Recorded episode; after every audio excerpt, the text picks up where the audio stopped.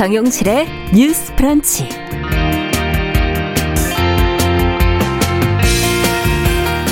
안녕하십니까, 정용실입니다. 오늘이 연평도 포격 10주기가 되는 날이네요. 최근 연평도에는 평화를 염원하는 상징물이 설치가 됐지만 이곳 주민들은 여전히 고통을 받고 있다고 하는데요. 연평도 포격 10주기, 우리는 무엇을 생각해봐야 할까요?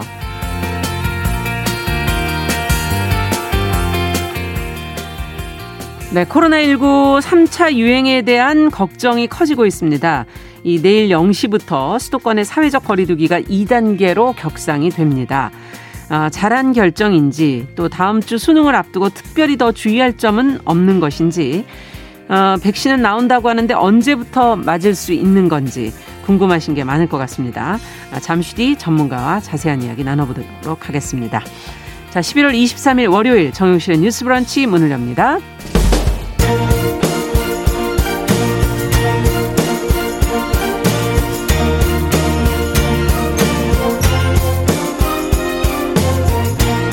여성의 감수성으로 세상을 봅니다.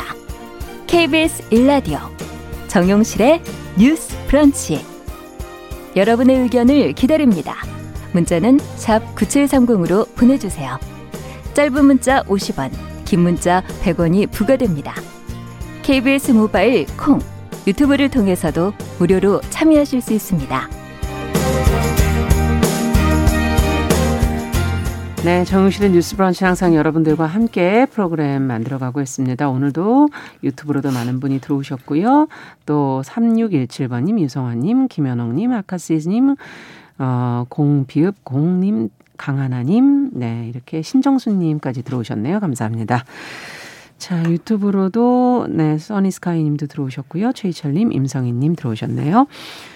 자, 오늘도 저희는 첫 코너 뉴스픽으로 시작합니다. 더 공감 여성정치연구소의 송문희 박사님, 안녕하세요. 네, 안녕하세요. 전혜영 시사평론가, 안녕하십니까? 네, 안녕하세요. 자, 민주노총이 모레가 되나요?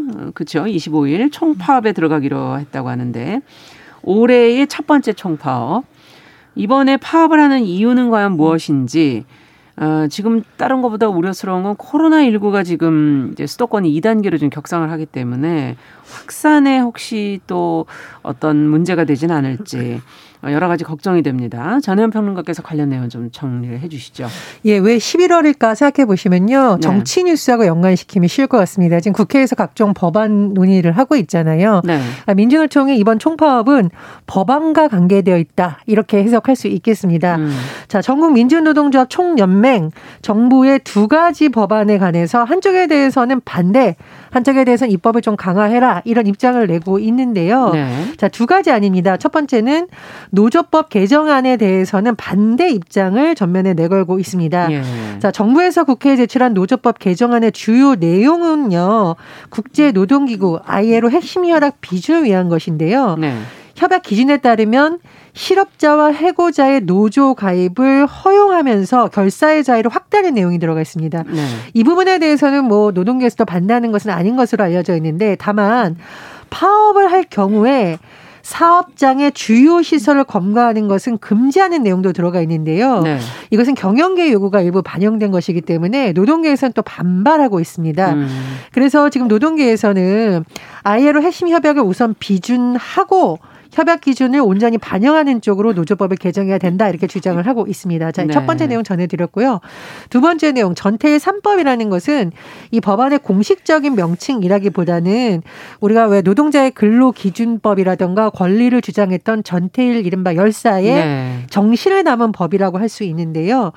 5인 미만 사업장에 대한 근로기준법을 전면 적용하는 것, 또 특수고용직 종사자를 비롯해서 이런 사각지대에 놓여 있다고 했던 사람들에 대한 노조 결성 권리를 보장하는 내용, 또 중대재해를 낸 기업과 경영 책임자에 대한 처벌을 강화하는 내용 등이 들어가 있습니다. 네. 자, 민주노총에서는 이런 안을 주장을 하면서 오는 25일 수요일이죠, 모레 총파업을 하겠다라고 지금 밝힌 상황인데요.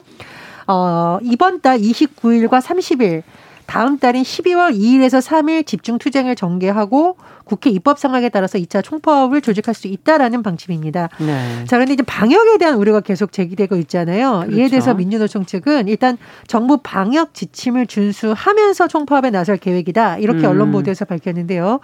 100인 이하 수칙을 지키고 또 소규모 집회로 진행될 것이라고 밝히기도 했습니다. 네. 자, 지금 말씀해 주신 두 개의 법안에 관해서 지금 이제 파업으로 민주노총이 25일부터 입장을 밝혔는데 어떻게 바라보고 계신지 두 분의 생각을 좀 들어보고 싶네요. 지금 시국에서 파업을 해도 괜찮을지라고 묻는다면 안 괜찮다. 라고 말씀드릴 수밖에 없는 것이 이번 파업의 내용에 대해서 아까 그 두 가지에 대해서는 의견이 다를 수가 있겠습니다만 저는 뭐 그 파업의 내용에 대해서는 뭐 그렇게 부정적이지 않습니다. 그런데 지금 시점에서 이제 단체 행동을 해야 되는가냐 이렇게 봤을 때 지금 매우 위험한 시기이다. 지금 뭐 2단계로 지금 격상을 하고 있지만 실제로는 거의 2.5단계에 준하는 방역을 해도 위험하지 않나 이런 생각이 드는 것이 일상생활 곳곳에서 지금 감염이 전국적으로 동시다발적으로 일어나고 있는 이 시점에 민주노총 같은 경우에는 지난 주말에도 집회를 했습니다. 곳곳에서 그러니까 서울에서 25곳, 지방에서 13곳에 거쳐서 했는데 물론 뭐 방역 수칙을 지키면서 소규모 집회를 한다고 하지만 지금 시점 점은 사람들이 모이는 것 자체가 위험합니다. 그래서 연말이지만 뭐 저도 그렇고 이제 가족이나 지인 모임 다 있다가 취소하는 이런 상황인데 네. 지금의 방역 지침에서는 2단계이기 때문에 100인 이하는 뭐 집회와 모임이 가능하기 때문에 99명으로 한다. 이렇게 얘기를 하지만 제 생각에는 2.5단계에 준해서 2.5단계가 되면 50명 이상이 집회가 금지가 되거든요. 네. 이렇게 조금 지켜줘야 되지 않겠나 이런 생각이 드는데 뭐 아무리 엄중한 시국이지만 집회나 결사의 자유가 매우 중요합니다만 지금 수능도 얼마 안 남았습니다. 조금 집회를 미뤄주시는 게 어떻겠는가 이런 생각이 듭니다. 내용적으로는 괜찮지만은 시기적으로 조금 위험하다 이런 입장이시고요. 어떻게 보세요? 이제 파업과 집회는 좀 구분해야 된다라고 봅니다. 네. 이제 파업 자체가 방역에 문제가 된다 이렇게 보기엔 조금 어렵겠죠. 그건 뭐 노동자들이 할 수 있는 권리인데 지금 민주노총에 저는 파업보다는 총파업을 하면서 전국 동시 집회라든가 지역을 돌면서 거점 집회를 하겠다는 것 이것을 아마 방역 당국에서 굉장히 우려하는 것 같아요. 네. 그러니까 뭐 파업 자체라기보다는 집회를 같이 하겠다라는 것에 아마 방역 당국이 굉장히 우려하는 것 같은데 24일부터 내일부터 수도권 사회적 거리두기가 이제 격상이 되잖아요. 그렇죠. 그리고 대다수 전문가들한테서 지금 이견이 없는 게 3차 대유행 우려 목소리가 나오고 있고 지금 확산세가 끊이지 않는 상황에서 일상 속 감염을 많이 지적을 하고 있습니다. 우리가 초기에는 뭐 집단 대규모 시설이라든가 종교단체라든가 요양원 이렇게 했었는데 지금은 양상이 대학, 학원, 지인 뭐 모임 이런 데서 발생하고 네. 있잖아요. 그래서 아마 그런 우려가 많은 것 같은데 저는 민주노총의 주장에는 동의할 수 있지만 이 주장을 국민들에게 설득하는 방식에 있어서는 좀 변화가 필요하지 않을까 싶습니다. 지금 박사님하고 좀 그런 부분에서는 일치를 하는데 그러네요.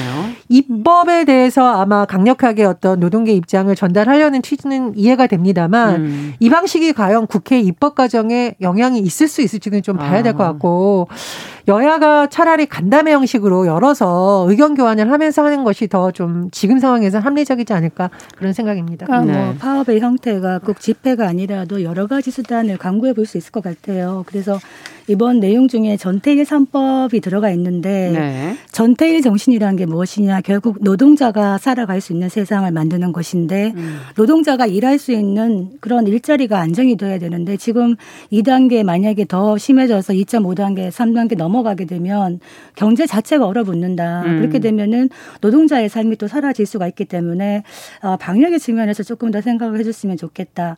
지금 정부가 소비 쿠폰도 중단하는 걸 검토하고 있지 않습니까? 예. 소비 쿠폰 중단하면은 당장 뭐 자영업자나 소상공인의 피해가 큽니다만 그럼에도 불구하고 이렇게 하는 거에 대해서 좀 협조를 해야 될 시기가 아닌가 이런 생각이 듭니다. 네. 앞서 얘기해 주신 국제노동기구의 핵심 협약은 이렇게 시간을 계속 끌어도 괜찮은 건가요? 글쎄요. 그건 조금 더 확인을 해봐야겠습니다만 아마 지금 정부가 국회에 제출한 노조법 개정안이 네. 노동계 입장과 경영계 입장을 다 들어간 것은 아마 양쪽의 주장을 지금 반영할 수밖에 없다라는 좀 고민이 반영된 것으로 보입니다. 물론 네. 이제 근데 이 법안의 어떤 효용성에 대해서는 국회에서 논의가 될 거라고 생각을 해요. 근데 제가 말씀을 드렸듯이 사실 이 정치권에서 노동계하고 간담회를 하기도 하고 비공식적으로 접촉을 많이 합니다. 그래서 아마 이 집회를 열려는 것도 입법 과정에서 노동계의 주장을 강력하게 반영하기 위한 것으로 지금 해석이 되는데요. 네. 저는 그런 측면에서는 지금 국민적인 공감대나 여론도 영향을 많이 미친다고 보거든요. 그래서 네.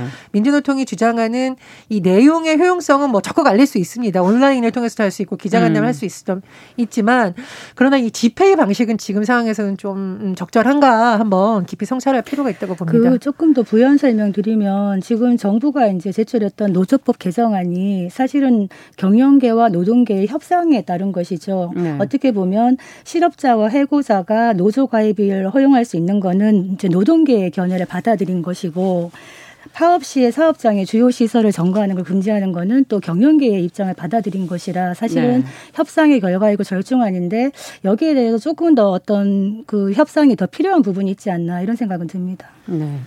지금 아마 이 ILO 국제노동기구의 핵심 협약이 문제가 되는 건 한 EU 뭐 FTA라든지 이런 무역을 하는데도 또 문제가 되기 때문에 앞으로 또 과연 어떻게 될지도 계속 좀 지켜보도록 하겠습니다. 자, 오늘이 이제 연평도 포격 사건 10주기가 되는 날인데요. 10주기를 맞아서 연평도에 평화 상징물이 설치가 됐다는 거 앞서 말씀을 드렸거든요. 어떤 의미가 있는 것인지 또 사실은 그 이후로도 계속 고통받고 있는 주민들의 상황도 함께 좀 보도가 되고 있는데 이 부분도 저희가 좀 짚어봐야 되지 않을까 하는 생각도 들고요. 네, 연평도 포격 10주기를 맞아서 연평도 포격이 벌써 10주기가 되었나 생각하실 텐데 2010년 11월 23일이었죠. 당시에 어떻게 보면은 민간인을 향해서 이제 날라온 포탄인데 당시에 그 민간인 2명이 숨졌고요. 그다음에 연평 부대원이었던 서정우 당시 21살 하사 고 문광욱 일병 당시 19살이었습니다. 네. 그 2명이 전사를 했고 19채의 민가가 파괴되고 부상자가 30여 명에 이르렀습니다. 이게 벌써 10년이 된 겁니다. 그런데 이 연평도라는 게 서해 5도라고 할 때 우리가 서해 5도, 백령도, 대청도, 소청도, 연평도, 우도 이렇게 네. 얘기를 합니다. 이 서해 5도 지역의 주민들이 많이 불안하죠. 특히나 연평도는 늘 사건이 많이 일어나기 때문에 주민들이 많이 불안해하는 곳인데 여기에 서해 5도 평화운동본부가 이 10주기를 맞아가지고 어떤 평화의 상징물을 설치했습니다. 그 사진을 보니까 그 가로 7m, 세로 14m로 이렇게 그 한반도 모양으로 만들어서요. 네. 거기다 연평도 함산공원에 설치를 했는데 서해 평화, 한반도 평화라는 현수막도 설치가 됐습니다. 그 박태원 서해 5도 평화운동본부의 상임대표의 말에 의하면은 서해 5도 중에 특히 연평도 주민들에게 평화는 생존이고 인권이고 자유다.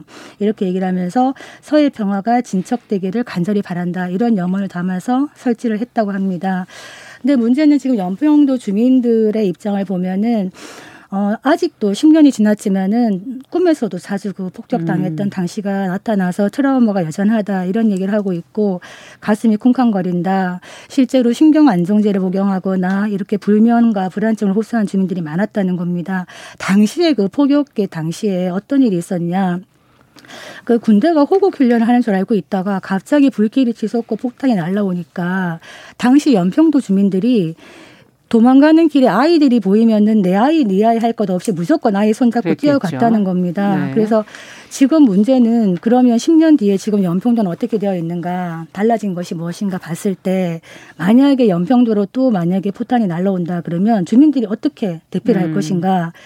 그 당시 10년 전에는 각자 어선을 이용해서 무트로 겨우 대피를 했는데 지금 그러면 큰 어떤 뭐 배가 있다든지 해가지고 한꺼번에 대피할 수 있는가? 그게 안 되어 있다는 거예요. 그래서 이런 부분에 대해서 불안을 갖고 있고 또 하나는 그때 이제 공공의료 인프라를 개선하겠다고 했는데 10년 전에 부상을 입었던 그 주민들이 보건소에서 그냥 기본적인 치료만 하고는 그 다음날 무트로 나가서 치료를 받을 수밖에 없었다는 거죠. 지금도 연평도에는 보건소 하나밖에 없다는 거예요. 응급센터가 없기 때문에 이 부분을 어떻게 좀 보완을 해야 될 것인가 주민들이 계속 요구를 하고 있는 이런 상황입니다. 네.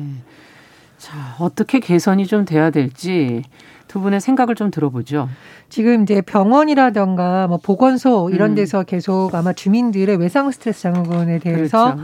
뭐 조사도 하고 심리 치료를 병행하고 있다고 하는데 아직도 굉장히 주민들이 뭐 놀라고 신경 안정제 복용하고 이런 사례가 나오고 있다고 하니까요. 이 부분에 대해서는 계속 장기적으로 관심을 갖고 정부의 지원이라든가 치료가 필요할 것으로 보입니다. 그리고 정부에서 아마 이제 연평도 사건 이후에 서해오도 종합발전 계획을 수립했어요. 예. 그래서 한 9,109억 원 이제 민자를 포함해서 투입을 해서 78개 사업을 추진한다 이런 내용이라고 하는데 네. 지금 인천 지역 언론 보도를 쭉 살펴보니까 대부분의 사업이 그렇게 잘 진행되는 것 같지 않다라는 좀 비판적 평가가 나오고 있는 것으로 전해지고 있습니다. 아마 78개 사업 중에 43개 정도만 완료가 됐는데 그중에서도 이제 좀 주목해야 될 부분이 예를 들면 대피시설을 추가로 건설해 준다던가 좀 현대화시키는 것, 노후주택 리모델링, 뭐 정주생활지원금 이런 거는 당장 주민의 삶과 이제 밀접된 것인데 네. 좀 이런 부분에 대해서 뭐 일부분 효과가 있다라고 하지만 또 일부분 좀 부족하다라는 비판이 엇갈리는 것 같습니다. 그래서 이런 부분 좀 많이 더 봐야 될 것으로 보이고요. 사실 지금 이제 분단 상황에서 계속 이런 불안에 있는 주민들에 대해서 어떻게 정부가 대책을 세우실까에 대해서 아마 관점이 좀 엇갈릴 수 있겠죠. 일단 그 안보를 더 강화해야 된다는 의견도 있을 거고 안보도 굉장히 중요하죠 당연히. 그런데 근본적으로는 이 지역이 평화지대를 만들어야 된다. 그래서 남북관계 개선을 해야 된다는 주장이 지역 언론도 보면 좀 엇갈리고 있습니다. 근데 저는 개인적으로 제가 강원도에 살았던 기억 또 강원도 관련 일을 했던 기업으로서 안보 굉장히 중요하죠. 그런데 남북관계의 이 부침에 따라서 아무리 지금 안보관계가 튼튼해도 주민들이 느끼는 심리적 불안이 완전히 해결되진 않습니다. 그래서 아마 서해오도 평화운동본부가 나선 것으로 보이는데요. 그런 부분에서도 한번 생각해보면 어떨까 그런 관점입니다. 그 남북관계 개선이라는 거는 평화를 위해서 가장 중요한 부분인데 문제는 지금 호응을 안 하고 있는 거는 북한이다. 한국 정부가 끊임없이 남북협력과 남북관계 개선을 얘기하고 있는데 지금 북한이 발을 맞춰주지 않고 있다. 이것이 매우 아쉬운 점인데요. 연평도 포격을 다시 한번 돌이켜보면은 그때 11월에 연평도 포격이 있기 전에 3월 달에 그 같은 해에 천안함 폭침이 있었죠. 그러면 그 해에 천안함 폭침도 있고 연평도 포격도 있고 이렇게 북한의 도발이 많았는데 한국 정부는 무엇을 했는가 한번 돌이켜본다면 당시에 이명박 정부였을 때인데요. 이명박 대통령이 지금 이제 그 후에 나온 어떤 그 로버트 게이츠 미국 전 국방장관의 회고록을 보면은 당시에 이명박 정부 대통령이 보복을 요구했다는 겁니다. 그래서 우리가 군용기랑 포를 가지고 보복하겠다 이렇게 했는데 오바마 대통령이 며칠 동안 말렸다는 거죠. 그리고 또 중국 역시 확전되는 걸 막기 위해서 북한을 말렸다 이런 식의 이제 이야기가 나오고 있는데. 만약에 지금 바이든 새 행정부가 들어섰을 때 북한이 또한 바이든의 이목을 끌기 위해서 어떤 이런 도발을 또 감행을 한다면은 그때는 한국 정부는 어떤 대처를 할 것인가 여기에 대한 플랜은 갖고 있어야 된다. 물론 이런 일이 나지 않아야 되겠지만 당시 연평도 포격도 김정은 위원장이 자기의 그 후계자 세습을 공고하게 하기 위해서 만들었던 도발이었거든요. 그 당시에 그 폭격을 지휘했던 김격식 4군단장은 이후에 승진까지 했습니다. 물론 사망을 했지만요, 지금은. 예. 그래서 어떻게 보면 당시 우리가 사망했던 이 전사들, 그 유가족들에게 우리가 어떻게 지금 생기고 있는가 이 부분도 한번 돌아봐야 되는 것이 아닐까 이런 생각이 듭니다. 저는 이제 전상 군인들에 대한 충분한 예우라든가 또 그 과정에서 아마 트라우마를 입었던 장병들이 있잖아요. 네. 왜냐하면 이제 같이 있었던 동료가 사망하는 것 자체가 굉장히 큰 것이기 때문에 그 부분에 대한 정부의 지원이라든가 세심한 관리는 계속 필요하다고 생각을 하고요. 근데 제가 이제 서해오도 왜 평화운동본부라고 지었을까? 라는 것은 이분들이 이렇게 얘기를 하잖아요. 평화는 생존이고 인권이며 자유다. 이 말을 좀 새겨볼 필요가 있다고 생각을 하고 강원도에서도 접경지역이라는 말 대신 이제 좀 평화지역이라는 말을 쓰자. 사람들은 안보를 얘기할 때 접경지역에 대해서 굉장히 쉽게 얘기하지만 그 안에 사는 사람들은 이곳을 어떤 정쟁이라든가 정치적 목적이 아닌 평화를 가져오는 지역이길 간절히 바란다고 주장하고 있거든요. 그래서 그런 의견도 있다라는 거 좀 보충해서 말씀을 드립니다. 네, 어쨌든 국제관계나 남북관계 속에서 국민들의 그 삶의 문제를 과연 구체적으로 어떻게 또 풀어갈지 그 결과들이 국민들, 주민들에게 어떻게 와닿을지 그런 것도 궁금하네요. 자, 마지막으로 어린이들이 자주 접하는 성차별적인 대화와 개선안을 담은 이 서울시 성평등 어린이 사전이라는 게 나왔다고 하는데요. 이 사전안에는 뭐 어떤 내용이 담겨 있는 건지 저희가 또 어떤 부분을 주목해 봐야 할지 한번 좀 들여다보도록 하죠. 예, 서울시의 성평등 어린이 사전은 이번 달 4일에서부터 9일까지 시민 약 1,500명 정도의 의견을 받아서 제작된 거라고 합니다. 네. 그러니까 학자들이 한 것이 아니라 시민들이 일상 속에서 이런 건 좀 성차별 아닌가요? 고정관념이 반영될 수 있으니 바꾸면 어떨까요? 라는 사례를 중심으로 모아서 이제 만들어진 것인데요. 자, 예를 들면 어린이집과 유치원에서 많이 쓰이는 말 중에 아빠다리 하세요라는 말이 있죠. 네. 근데 아빠다리 대신 나비다리라고 하면 어떨까요? 라는 의견이 나왔다고 하고요. 그리고 보통 이제 우리가 나이가 많아지면 형님반 이런 용어를 쓴다고 해요. 근데 이게 형님일 수도 있고 누나일 수도 있고. 있습니까? 네. 네. 뭐 누나일 수도 있고 언니일 수도 있으니까 그렇게 예. 하는 것보다는 뭐 7세반 무럭무럭 그렇죠. 자란다는 뜻의 나무반 이런 게 어떨까 싶고요. 저는 이제 그 다음에 나오는 건 굉장히 공감을 하는데 뭐 어린이집 유치원 졸업식 안내문에 여아는 드레스를 입고 남자는 턱시도를 입고 하라라고 하는데 여아가 뭐 턱시도 입고 올 수도 있는 거고 그렇죠. 그 다음에 뭐 히어로 분장을 할 수 있는 거고 하는 거니까 그런가 보다 좀 자유롭게 아이들이 선택하게 해주자라는 의견이 많았다고 합니다. 그리고 뭐 여자 얌전해야 된다, 남자 씩씩해야 된다 이런 말도 좀 하지 말고 좀 성차별적인 요소에 우리가 계속 바꿔가자. 이런 제안이 많았다고 합니다. 네. 자, 어떻게 들으셨어요? 어떤 게 중요하다고 보십니까? 좀 담겼으면 하는 바람도 있다면 얘기해 주시고요. 우리가 흔히 이제 일상 속에서 보고 듣고 말하는 것이 관념을 형성하는 것이고 또 그게 행동으로 나타나는 것이잖아요. 네. 우리가 이 말 한번 들어볼게요. 여의사, 여교사, 여군 어떤 느낌이 드시나요? 네, 너무 익숙하죠. 네. 여의사, 여군 그렇죠. 뭐 이런데 우리가 반대로 생각해 보면 남교사, 남의사, 남경 남군 이런 말 안 쓰잖아요. 네. 어떻게 보면은 여성이라는 거를 특정시켜갖고 앞에다 얘기하는 것인데 이것 좀 문제가 있지 않나. 이때면은 제가 어떤 큰 협회에 한번 가입을 한 적이 있었는데 그 협회에서 어떤 걸 얘기를 하냐면 여성특별위원회로 가입이 됩니다. 얘기하셔서 이상하네요. 왜 남성특별위원회는 없나요? 그러니까 여기는 남성이 주류인 협회인데 여성은 특별하게 위원회로 넣어준다. 이런 의식이 아직 있는 게 아닌가 한번 얘기한 적이 있었는데 우리가 마음카페 이런 얘기 하잖아요. 마음카페. 네. 이것도 문제가 좀 있죠. 왜 엄마들만 아이에 대해서 신경을 쓰는 카페를 만드냐. 그래서 육아 카페로 바꾸자. 그리고 유모차 얘기하는데 이 유모차. 왜 엄마가 유모차를 꼭 끌어야 되느냐. 아빠도 끌지 않느냐. 그래서 그렇죠. 유아차로 바꾸자. 이런 얘기를 하는데 우리가 첫 작품 내면은 처녀작 이런 얘기 하잖아요.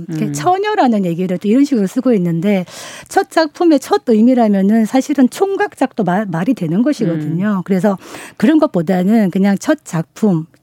이라고 얘기하는 게 낫지 않나 이 생각이 들고 남자들에게 또 하나 약간 부담을 주는 것이 효자 상품, 효자 종목 이런 네. 얘기를 하는데 남자들은 효자로 살아야 된다는 부담감을 주는 은연중에 있는 성차별적인 단어다 이런 지적이 있습니다. 네. 그래서 효녀 상품 이런 얘기보다는 부모를 잘 섬기는 거는 아들, 딸 공통의 주제이기 때문에 인기 상품, 네. 인기 종목 이렇게 얘기를 하는 게 어떻겠는가. 어른들의 언어도 좀 변화해야 한다 이런 뜻으로 얘기하신 거죠? 예, 지금 어린이 사전 얘기하고 사실 있는데. 저도 욕먹었어요. 그러니까 집안에 예. 딸아이 어릴 때 다리를 이제 벌리고 앉는 걸 보고 야 여자가 다리를 그렇게 쩍 벌리고 앉으면 안 된다. 저도 모르게 이런 얘기를 했다가 굉장히 혼을 났는데 무심결에 어떻게 보면 부모들이 하는 말도 사실은 쩍 다리를 벌리는 거는 보기가 싫죠. 여자나 남자나 마찬가지거든요. 그렇죠. 그래서 이런 것들 일상 속에서 사소한 것들에서 벌써 아이들이 교육을 받는 게 아닌가 이런 생각이 듭니다. 저 이제 이게 뭐 남녀의 차별을 줄인다라는 차원도 있지만 사실 어릴 때부터 어린이들에게 인권의 개념을 교육시키는 차원에서 한번 다시 생각해보면 좋겠다는 생각이 들었는데요. 그 요즘 그 외모 평가하는 것 때문에 아이들이 그렇죠. 어릴 때부터 외모에 대해서 스트레스를 받고 네. 초등학생들이 다이어트를 해야 된다 그러고 화장을 안 하면 학교 안 하겠다고 그러고 엄마들이 못하게 하니까 사인펜으로 눈썹을 그리고 이런 일이 이제 한동안 언론에 많이 나왔었는데 왜 그러냐면 여아들을 평가할 때 자꾸 외모로 평가한다는 거죠.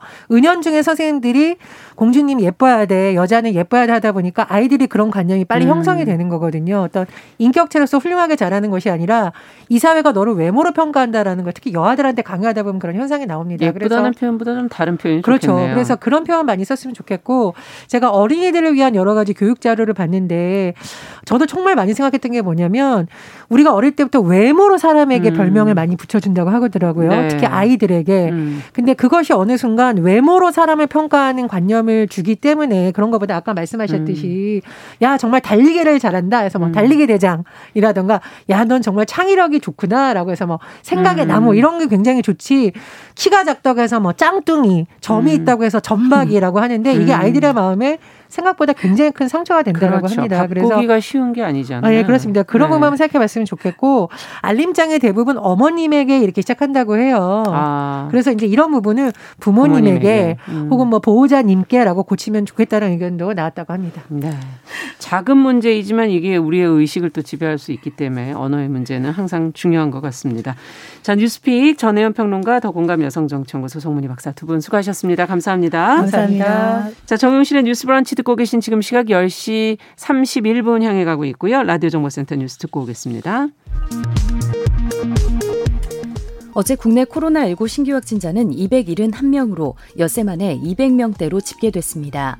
신규 확진자가 일시적으로 줄어든 것은 평일보다 휴일에 검사 건수가 줄어든 영향도 있는 것으로 보입니다. 국내 발생 확진자 255명 중 서울 109명, 경기 74명, 인천 23명으로 수도권에서 많았습니다.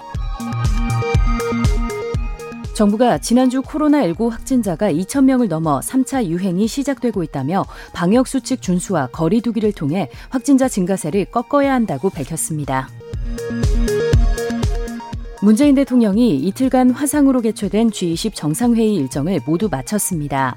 특히 이번 G20 정상선언문에는 문 대통령이 강조했던 기업인 등 필수 인력의 국경 간 이동과 관련해 공중보건을 방해하지 않는 선에서 인력 이동을 원활화할 수 있는 구체적 조치를 계속 모색해 나간다는 내용이 포함됐습니다. 공수처법 개정을 둘러싸고 여야가 대립하는 가운데 여야 원내 지도부가 잇따라 만나 공수처 전국을 타개할 해법을 논의합니다.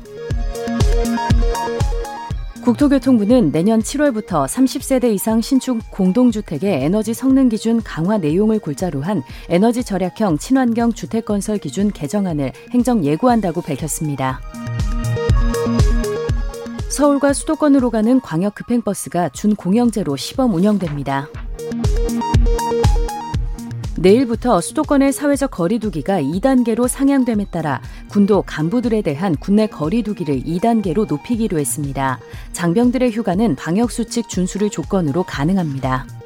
지금까지 라디오 정보센터 조진주였습니다.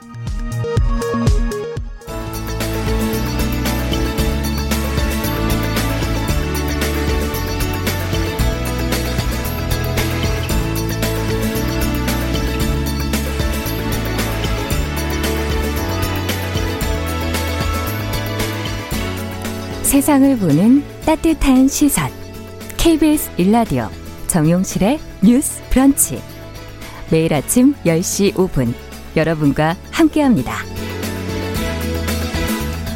네, 정용실의 뉴스 브런치 듣고 계신 지금 시각 10시 33분입니다. 다음 주 수능 시험 또 그리고 모임이 많아지는 연말 이걸 앞두고서 지금 코로나19 확산에 대한 우려가 점점 커지고 있습니다. 그래서 정부가 조금 서둘러서 내일 0시부터 사회적 거리 두기를 수도권 2단계로 격상하기로 했는데요. 당분간 많은 분들이 좀 조심을 하셔야 될 것 같습니다. 그래서 오늘 월요 인터뷰에서는 최근 코로나 확산 추이와 거리 두기 격상 또 그리고 백신 접종 등에 대한 전문가 의견을 직접 좀 들어보도록 하겠습니다. 이대 목동병원 호흡기내과 천은미 교수 전화 연결합니다. 안녕하십니까 교수님. 네, 안녕하십니까. 네, 최근에 지금 국내 확진자 수 현황을 보면 수도권 비중이 상당히 높고요. 추이도 심상치 않아서 계속 더 크게 확산하지 않겠는가 하는 그런 우려들이 나오고 있는데요. 코로나19 3차 유행이 진행 중인 것으로 정부가 판단된다 이렇게 밝히기도 했고요. 교수님께서는 이 추이와 현 상황을 어떻게 바라보고 계시는지요? 네, 이번 이런 상황은 1, 2차와는 다르게 수도권에서 발생을 했고 네. 또 비수도권인 전국으로 확산을 하고 있습니다. 또 겨울이란 계절 상황으로 인해서 실내에서 밀집도 증가, 환기 불량, 또 바이러스의 생존력 증가와 더불어서 코로나19 감염 확산의 가장 큰 요인인 무증상 감염이 젊은 층을 통해서 확산이 되고 있습니다. 네. 이런 젊은 층을 통한 조용한 전파는 물론 전 세계적인 확산 요인이고 네. 이러한 점에서 우리나라도 예외가 아니죠. 일본을 교훈을 삼아야 될 것 같고요. 특히나 지금 이번 주에 이제 학생들의 감염이 늘고 있어서 네. 수능 대책에 정부가 최선을 다해야 될 것 같습니다. 그렇군요. 거리두기 지금 뭐 2단계로 그동안에 계속 빨리 격상해야 된다 하는 그런 지적들이 많이 나왔었는데 결국 이제 내일부터 2단계로 격상하기로 하지 않았습니까? 네. 어떻게 보십니까? 이 결정을. 내일부터 2단계 격상이 되긴 했는데 약간 늦은 감이 있죠. 왜냐하면 재생산 지수가 1.6 이상으로 계속 증가하고 있었고 또 전국적으로 산발적 감염이 되고 있는 상황이 1, 2차와 달랐던 것을 고려하면 네. 우리가 이 지금의 확산 이 감염자 수는 4배, 5배 이상 높다고 봐야 됩니다. 그리고 방역은 선제적으로 해야 효과가 있고 예. 특히 다음 주 수능을 고려하면 지금 올린 것 자체가 다음 주 효과가 나타나지 않거든요. 그렇기 때문에 조금 지난 주말에 올렸으면 더 효과적이었을 거라 생각을 하고 네. 이 소상공인에 대해서 걱정을 많이 하시는데 그렇죠. 소상공인에 대해서는 저는 소비 쿠폰보다는 네. 세금 감면 등의 혜택을 주시고 소비 쿠폰은 내년 봄에 코로나가 안정 후에까지 예. 사용할 수 있게 연기해 주는 것이 어떨까 생각합니다. 네, 방법을 조금 달리 접근을 해봐야 된다 이런 얘기신데 네네. 아까 재생산 지수라는 얘기를 해주셨어요. 이거는 어떤 네. 겁니까? 그러니까 1.6이라는 어떤 의미가 있는 건지. 네, 한 명이 1.6명을 감염시키는 거죠. 네. 그러니까 재생산 지수가 1 이하가 돼야지 코로나가 없어지는 건데 1 이상이 되면 계속 감염이 확산된다는 의미가 되겠습니다. 확산의 추이를 볼 수 있는 거군요. 그렇죠. 네. 지금 방역이 적절한지 앞으로 어떤 방역을 해야 되는지에 대한 지표가 된다고 할 수 있습니다. 그렇군요. 네, 지금 말씀해 주신 것처럼 이제 수능 시험이 이제 가까이 다가왔기 때문에 정부가 사실 지난 19일부터 2주간을 수능 특별 방역 기간이라는 그 명칭으로 지정을 했어요. 그래서 학생들 많이 드나드는 뭐 학원이라든지 스터디 카페, PC방, 노래방 이런 데 방역도 강화하라고 지금 이제 지시가 내려갔는데 밖에서 감염되어 온 가족을 통해서 또 학생이 사실은 집에서 감염이 될 수가 있어서 여러 가지로 수험생들을 위한 배려가 필요한 시기가 아닌가 싶고 특별히 어떤 점들을 좀 더 주의하셔야 된다고 보시는지요? 네.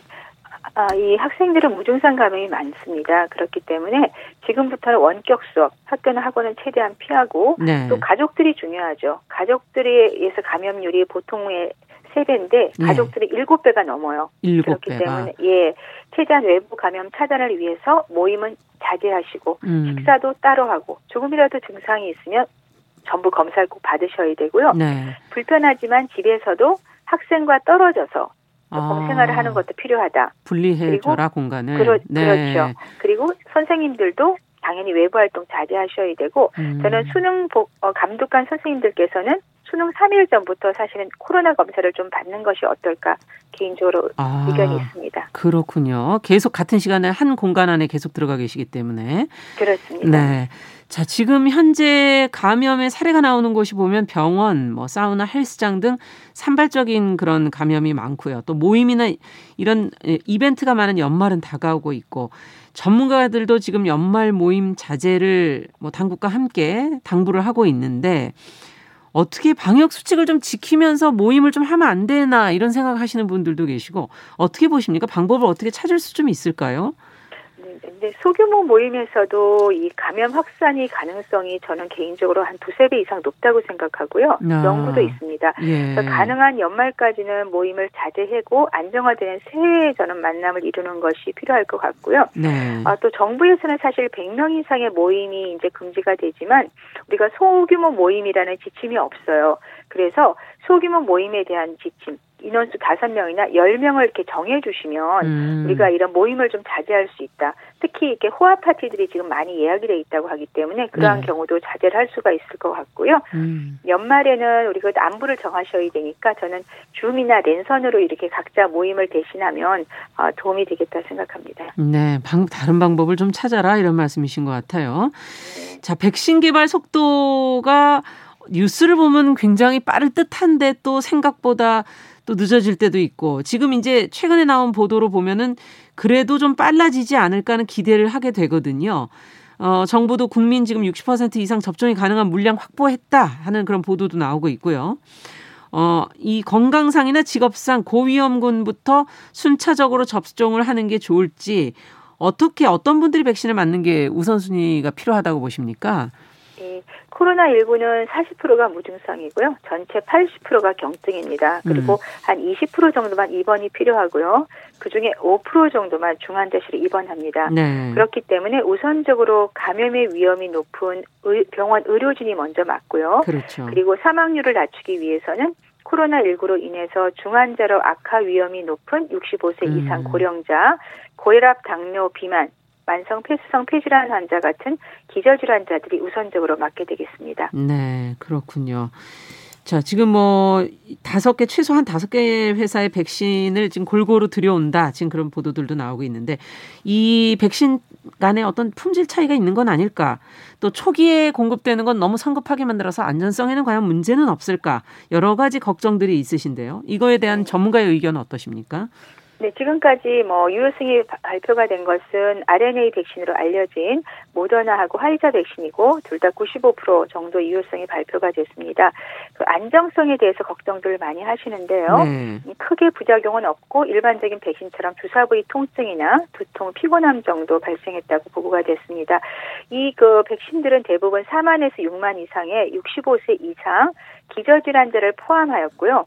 임상 3상이 이미 발표가 된 후에 외부 전문가의 정밀 검토가 되고 국제 학술지 발표도 됐습니다. 그래서 어느 정도 안정성이 검증되어 있기 때문에 응급으로 지금 미국이나 유럽, 캐나다에서 아마 12월 12일 정도부터 미국에서는 접종이 가능하다고 합니다. 얼마 안 남았네요. 그렇죠. 예. 우리나라는 사실은 미국이나 유럽에서 한 2,500만, 미국에서는 2,500만 명이 접종을 할 거기 때문에 내년 3월이면 미국은 전 국민 대상 접종을 한다고 합니다. 결과를 좀 저희가 볼 수가 있는 건가요? 그렇게 그렇죠. 되면? 우리가 겨울 동안 보면 봄에는 우리가 확실하게 그 유효성이나 안정성을 검증할 수 있기 때문에 우리나라도 저는 내년 봄에는 좀 맞을 수 있으면 좋겠다 희망하고 있습니다. 네. 앞서 이제 한 95%의 유효성이 있다 이렇게 말씀해 주신데 이건 또 어떤 의미인가요?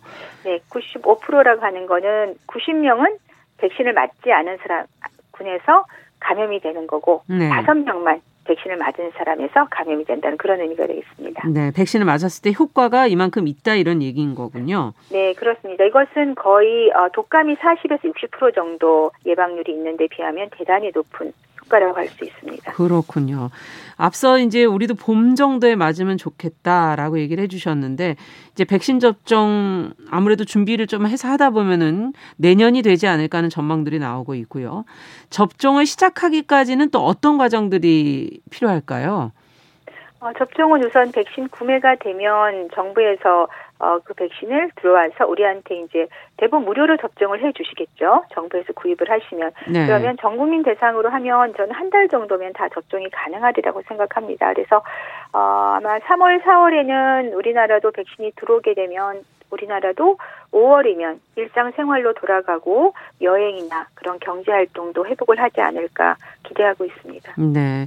근데 보관이나 이동에서 혹시 또 다른 문제가 발생하진 않을까. 이번에 이제 독감 백신을 보면서 여러 가지 걱정도 드는데요. 그 부분은 어떻게 보십니까?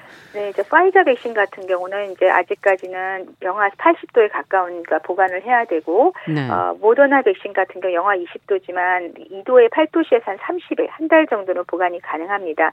이 두 백신은 mRNA 백신이기 때문에 굉장히 열에 취약해서 깨지기 때문에 이렇게 초저온에서 보관을 해야 되지만 그 이외에 다른 뭐 아스트라제네카라든지 노바백스 이런 백신들은 mRNA 백신이 아닙니다. 벡터 백신들이나 이런 항원을 이용한 백신이기 때문에 훨씬 상온에서도 보관이 용이하기 때문에 그러한 백신을 우리가 구입을 한다면 유통이나 그런 데 문제가 없겠지만 이번 독감 백신 사례를 보듯이 정부에서 철저하게 유통 과정이나 보관 과정을 좀 잘 관리를 해야 될 것 같습니다. 네, 어떤 제품이냐에 따라서 그것도 좀 안정성이 조금 다르군요. 네, 맞습니다. 네, 지금 말씀해 주신 것처럼 독감 백신처럼 유통과 보관에 있어서의 정보 관리가 상당히 중요할 것 같네요.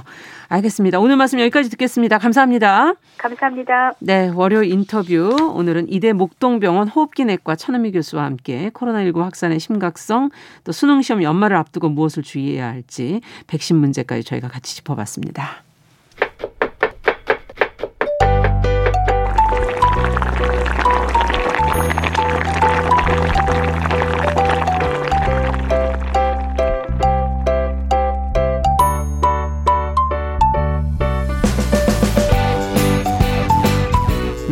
정용실의 뉴스 브런치 듣고 계신 지금 시각 10시 44분이고요. 막지게가 끓는 소리가 들립니다. 건강한 식탁 홍신의 요리연구가와 함께 이야기 나눠보겠습니다. 오늘은 전화로 연결합니다. 안녕하세요. 네. 안녕하세요. 네. 전화 인사드립니다. 멀리 계시니까 김치를 맛볼 수는 없을 것 같아요. 아이고 네. 목소리로 네. 전달을 오늘은 드리겠습니다. 그러세요. 예, 네. 김치 얘기 오늘 더 해야 되거든요. 지난 네. 시간에 다 못했어요. 저희가. 맞아요. 부재료 네. 얘기 좀 하다가 말았어요. 네, 그렇죠. 지금 사실 필수로 들어가야 되는 무 같은 경우 뭐 배추도 지난번에 말씀드렸지만 가격이 안정세여서 제가 깍두기도 많이 담가 드시라 이런 말씀드렸어요. 그랬죠. 근데 그거 이외에 고춧가루 값은 사실 올해 조금 많이 올라 있지만 네. 뭐 나머지 젓갈류라든지 아니면은 뭐 가시라든지 예. 쪽파 이런 채소들이 대부분 다 안정세예요. 아, 그래요? 네, 그래서 그냥 올해는 팍팍 넣어서 김치를 하셔도 크게 문제 없을 것 같습니다. 아니 근데 보통 김치를 하실 때 지금 말씀해 주신 네. 뭐 이런 재료 외에도 해산물을 넣는 분들도 있고 또 어떤 분들은 맞아요. 뭐 과일을 넣는 분들도 있고 뭐 이렇게 다양하더라고요. 네. 집집마다 조금씩 다르죠. 과일 같은 경우에는 사실 지역색이라기보다는 이거는 그냥 자연스럽게 단맛을 조금 주고 네. 그리고 그 새우젓이라든지 젓갈류가 들어가서 발효가 되기 위해서 조금 먹이가 필요한데 예. 그 먹이가 되는 당 성분을 제공하는 그런 의미예요. 아. 그래서 뭐 사과를 넣을 때도 있고 배를 넣을 때도 있고 예. 뭐 지역에 따라서는 제주 같은 경우에는 귤을 넣을 때도 있고 귤을 넣기도 하는군요. 네, 약간 이렇게 과당이 첨가된 그러니까 과당이 들어있는 그런 과일들을 쓰는 경우들이 대부분 있는데요. 네. 이거는 사실 동네에서 많이 나오는 과일들을 예전부터 많이 썼다. 뭐 감을 넣는 곳도 굉장히 많아요. 감. 네. 근데 사실 과일보다는 조금 더 지역색이 강하다라고 하면은 생선의 종류나 아니면 젓갈의 종류 아니면은 고기 같은 것들이거든요. 고기. 저희는 네, 집안 어르신들이 다 평양 사람들이어서 예. 저희 같은 경우에는 양지머리를 잘 푹 고운 국물을 갖다 들이붓는 그런 형식의 김치를 하고 있어요. 네, 그리고 심지어는 어떤 때는 꿩고기라든지 아니면 돼지고기의 일부분, 살코기 있는 데를 겉면만 익혀서 그걸 안에다가 그냥 해 박아요. 김치 속으로. 그렇게 해서 익혀 먹는 것도 있는데. 어떤 맛일까? 그냥 찌개 끓이긴 편하겠는데 한 번에 다 집어넣어가지고. 그렇죠. 네. 고기가 들어가 있으니까 그렇게 생각을 하시지만 예. 생각보다 이 고기가 완전 생고기는 아니기 때문에 또 예. 안에 들어가서 익어도 김치 익는 게 굉장히 더 감칠맛을 내주는 그런 재료로 사용이 돼요. 네. 그리고 뭐 서해안 지방의 일부는 새우를 갈아서 넣잖아요. 새우를. 그렇죠. 거기 많이 네, 나니까. 껍질째. 그렇죠. 껍질째 그냥 갈아서 넣고 지금 김장철 자체가 우리가 흔히 알고 있는 서해안의 대하철이랑 맞물려 있기 때문에 네. 새우가 많이 나오는 그런 지역에서는 가능한 그런 방법이고요. 예. 동해안 일부 쪽에서는 홍합을 넣어요. 홍합. 네.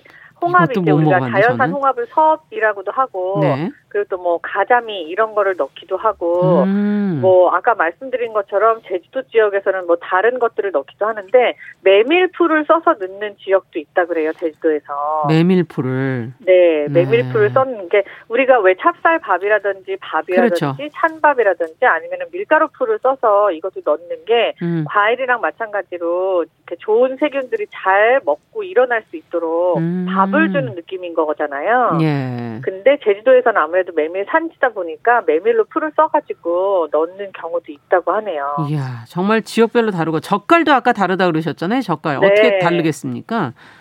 흔히 새우젓을 굉장히 많이 쓰는 게 중부식이라고 알고 계세요. 네. 근데 이제 이 새우젓이 요즘에 이제 유통이 많이 됐기 때문에 조금 더 보편화돼서 쓰기 사용하기 좀 간편해가지고 새우젓이 보편스럽게 많이 재료가 된 예. 거고 나머지 재료들 뭐 황석어젓이라고 하는 것도 있고요. 예. 뭐 심지어는 젓갈을 진짜 뭐 다양한 해산물로 담그고 있긴 하거든요. 이게 지역마다 가서 보면은 뭐 멸치액젓이라든지 까나리액젓이라든지 보통은 그걸 제일 많이 쓰시잖아요. 새우젓하고 그렇죠. 해서. 이것도 예. 사실은 멸치액젓, 까나리액젓도 남쪽 지방의 이야기예요. 이 생선 자체가 많이 잡히는 곳 위주로 해갖고 사용을 하다가 남도 김치가 현재는 우리나라 김치의 표준같이 되어 있잖아요. 아, 그렇군요. 네, 전라도식 김치가 네. 그렇기 때문에 멸치액젓, 까나리액젓 중부지방 2부까지도 올라가서 아 이렇게 해서 담그니까 조금 더 감칠맛이 나고 맛있구나 그렇죠. 시작한 김치들이 조금 표준화됐다라고 보시면 돼요. 예. 근데 사실 중부식이라고 하지만은 새우젓 이외에도 뭐 젓갈을 담글 수 있는 해산물, 그러면은 예. 뭐든지 다 들어가도 되고 충청도 일부 지역에선 젓갈을 아예 안 씁니다. 아예요? 네, 그럼 좀 너무 심심하지 않을까요? 네, 심심하지 않을까요라는 질문에 대한 대답이 굉장히 시원한 김치라고 말씀을 드리고 싶어요. 이게 젓갈을 쓰지 않으면은 채소 자체가 그냥 가지고 있는 본연의 그렇죠. 온전한 단맛이 조금 더 많이 드러나더라고요. 그러다 보니까 그러면은 김치는 발효식품인데 무슨 발효가 어떻게 일어나는 거냐라고 그렇죠. 하지만 이거를 발효 이전에 저장의 의미로 생각을 하신다면은 염장 김치, 그러니까 우리가 흔히 말하는 피클 있잖아요. 피클, 예. 네, 그런 식으로 된 김치 방법인 거죠. 아, 그것도 참 특이하겠는데요. 네. 대신에 오래 두고 드시기에는 뭐 괜찮을 것 같기도 하고. 아주 그게 곰삭을수록 굉장히 뭔가 무짠지 그리고 배추짠지 같은 그런 느낌이 돼서 시원하고 아주 맛있더라고요. 예. 자, 김치를 가지고 이제 해놓고는 겨울 내내 이걸 가지고 해먹는 거 아니겠습니까, 요리를? 그렇죠. 옛날에는 예. 김장이 그런 의미였었던 거죠. 멋지게도 하고, 의미. 국도 네. 하고, 전도 하고, 볶음밥도 그렇죠. 하고. 어떻게 다른 요리 활용법을 좀 더 제안을 해 주신다면 어떤 게 있을까요? 요리로 활용할 수 있는 게 사실 굉장히 여러 가지가 있죠. 예. 근데 김치가 생김치일 때 맛이 다르고, 또 완전히 익었을 때랑 또 쉬었을 때랑 다 맛이 다른데 네. 대부분 요리를 하겠다라고 하는 시점이 김치가 신 이후예요. 맞아요. 네, 그렇게 되면은 뭐 김치 부침개라든지 전골이라든지 찜이라든지 뭐 김치 볶음밥 여러 가지를 다 할 수가 있잖아요. 네. 근데 뭐 댁에서 가능하신 거는 그냥 끓여서 드시는 거 정도. 그러니까 뭐 이렇게 하셔도 되고 뭐 다른 김치로 할 수 있는 특이한 요리가 없냐. 근데 김치 자체가 그냥 발효식품이고 오래 묵으면 그 묵은 맛이 나니까 예. 이거를 그냥 저는 끓여서 먹는 게 사실은 최고인 것 같아요. 안 가르쳐 주시겠다는 얘기세요? 아니요.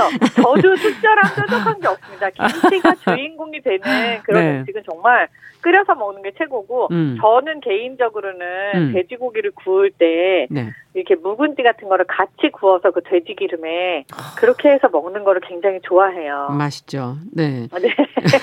근데 김치 뿌리 쪽에 그 저희는 이제 꽁다리라고 표현을 하는데, 그렇죠, 그렇죠. 이 부분은 이제 잘라서 버리면서도 아유 이거 아깝다. 그냥 찌개 할 때 그냥 맛내려고 좀 그때는 넣긴 하거든요. 맞아요. 네. 그 꽁다리 버리지 말고 찌개 할 때 넣으란 말이 무슨 말씀이시냐면은. 제가 김치편 첫 번째 할 때 2주 전에 말씀드렸다시피 네. 왜 겨울 배추 꽁다리 그러니까 이게 우리가 흔히 알고 있는 배추는 이렇게 그 꽁다리가 댕가당 잘라서 나온 거예요. 그런가요? 뿌리가 아래로 네 아래로 조금 더 뿌리가 이렇게 밑으로 내려가 있거든요. 근데 그러니까 저희가 네. 보는 그 배추가 잘려진 거 그 밑에 더 있다는 얘기예요? 더 꽁다리가? 있어요. 네. 네. 그 뿌리 부분이 더 있습니다. 그게 절대 그냥 그 상태로 배추를 그냥 쑥 뽑으면 그렇게 댕가당해서 나오는 게 아니고 예. 밑에 부분에 약간의 뿌리가 더 있는데 예. 그 뿌리 부분을 우리가 배추 꽁다리라고 해요. 예. 우리가 흔히 김치를 담그고 나서 버리지 말라고 하는 그 배추 꽁다리도 그 뿌리에 연결되어 있는 부분이거든요. 근데 이게 제가 첫 시간에 말씀드린 것처럼 너무너무 달아요. 근데 이게 먹기가 좀 딱딱하지 않나요? 딱딱하죠. 그래서 이걸 껌처럼 씹는 거예요. 껌처럼? 심지어는 네, 씹으면은 그 단물이 실제로 껌처럼 나와요. 이게 제가 이렇게 말씀드리니까 굉장히 나이가 예. 많이 있어 보이지만 그러니까 어디 시골에서 자라요. 농사를 오래 지은 사람처럼 보이지만 그러니까요. 농부의 발언 같은데. 네. 예. 근데 실제로 이 배추 꽁다리를 경험한 사람들은 아마 지금 무릎을 탁 치실 거예요. 이 꽁다리 자체가 배추가 가지고 있는 단맛의 완전 응축이라고 보시면 되고 네, 그래서 이거를 버리지 말라는 얘기가 그거예요. 뿌리가 가지고 있는 이 영양 성분이랑 이 단맛을 국물에 그대로 녹아내고 싶으면은 네. 사실 배추 줄기나 이파리보다도 이렇게 꽁다리 부분을 같이 끓이시는 게 훨씬 더 유리하다라고 얘기를 하고 싶죠. 다른 요리에도 이걸 활용할 수 있나요? 버리지 않고? 이거를 다져서 사실 이거 잘게 잘 다지면은 네. 씹을 수 있거든요. 예. 잘게 다져서 이걸로 볶음밥을 하면 사실 깍두기 볶음밥보다 이게 한 100배는 저는 더 맛있는 것 같아요. 아, 볶음밥을 할 때 네. 예, 활용할 수 있다. 고기 기름에다 이렇게 살짝 볶아가지고. 그럼 맛있겠네요. 네. 이 꽁다리를 말리면 꼬닥지다라고 지금 미무스와님께서 올려주셨는데 이걸 말려서도 활용하나요? 그럼요. 그거 말려가지고 약간 다시 불렸다가 뭐 무쳐 먹거나 아니면 육수 낼 때 사실 주로 많이 사용을 해요. 야채 육수 만들 때. 네, 이거를 그 육수를 내면은 정말 너무너무 달고 맛있는 육수가 그렇군요. 나오죠. 그렇군요. 네. 네. 끝으로 저희 얼마 전에 네. 신문에 간장김치라는 네. 게 나왔더라고요. 아, 네. 이거는 들어는 보셨습니까? 그럼요. 간장김치라고는 사실 얘기를 요즘에 하는 거고요. 우리나라 요리 중에 장김치라고 하는 김치의 종류가 있어요. 장김치. 네, 장김치라고 하는 게 뭐냐면은 실제로 간장을 넣은 물김치라고 보시면 돼요. 오. 이게 왕가에서는 그러니까 그 로얄 패밀리들이 네. 아침을 먹기 전에 죽상이라는 거를 한 번 더 먹었어요. 죽상. 네. 네, 이게 이제 아침이라 그래갖고 조조반이라고 하는데 네. 그 몸을 깨우는 음식이라고 해가지고 자극이 최대한 덜하고 그러면서 약간 물성이 있고. 염도가 그렇게 높지 않은 그런 김치를 죽이랑 같이 올려야 하니 간장으로 물김치를 담가서 올린 게 이름이 장김치예요. 근데 사실 지금 기사에 나온 거를 보시면 이게 지금 비건 인증을 받은 그런 김치라고 나오는 게 간장김치라고 하거든요. 예. 실제로 끝나가네요. 아까 제가 말씀드린 것처럼 예. 네, 젓갈을 많이 사용을 하잖아요. 근데 젓갈을 사용하게 되면 아무래도 동물성 재료가 들어가는 거니까 그렇군요. 완전 채식을 하시는 분들한테는 김치조차도 먹을 수 없는 음식이 돼요. 그렇군요. 이제 마무리해야겠네요. 그렇죠. 간장은 조금 다른 이야기잖아요. 그러네요. 네, 그래서 간장을 넣고 발효의 매개물로 쓰는 그런 김치를 담그는 건 너무 좋은 아이디어죠. 그러네요. 자, 네. 오늘은 여기까지 듣겠습니다. 감사합니다. 네, 감사합니다. 네, 건강한 식탁 홍신의 요리 연구가와 함께했습니다. 정용실의 뉴스 브런치 월요일 순서도 같이 인사드리겠습니다. 내일 뵙겠습니다.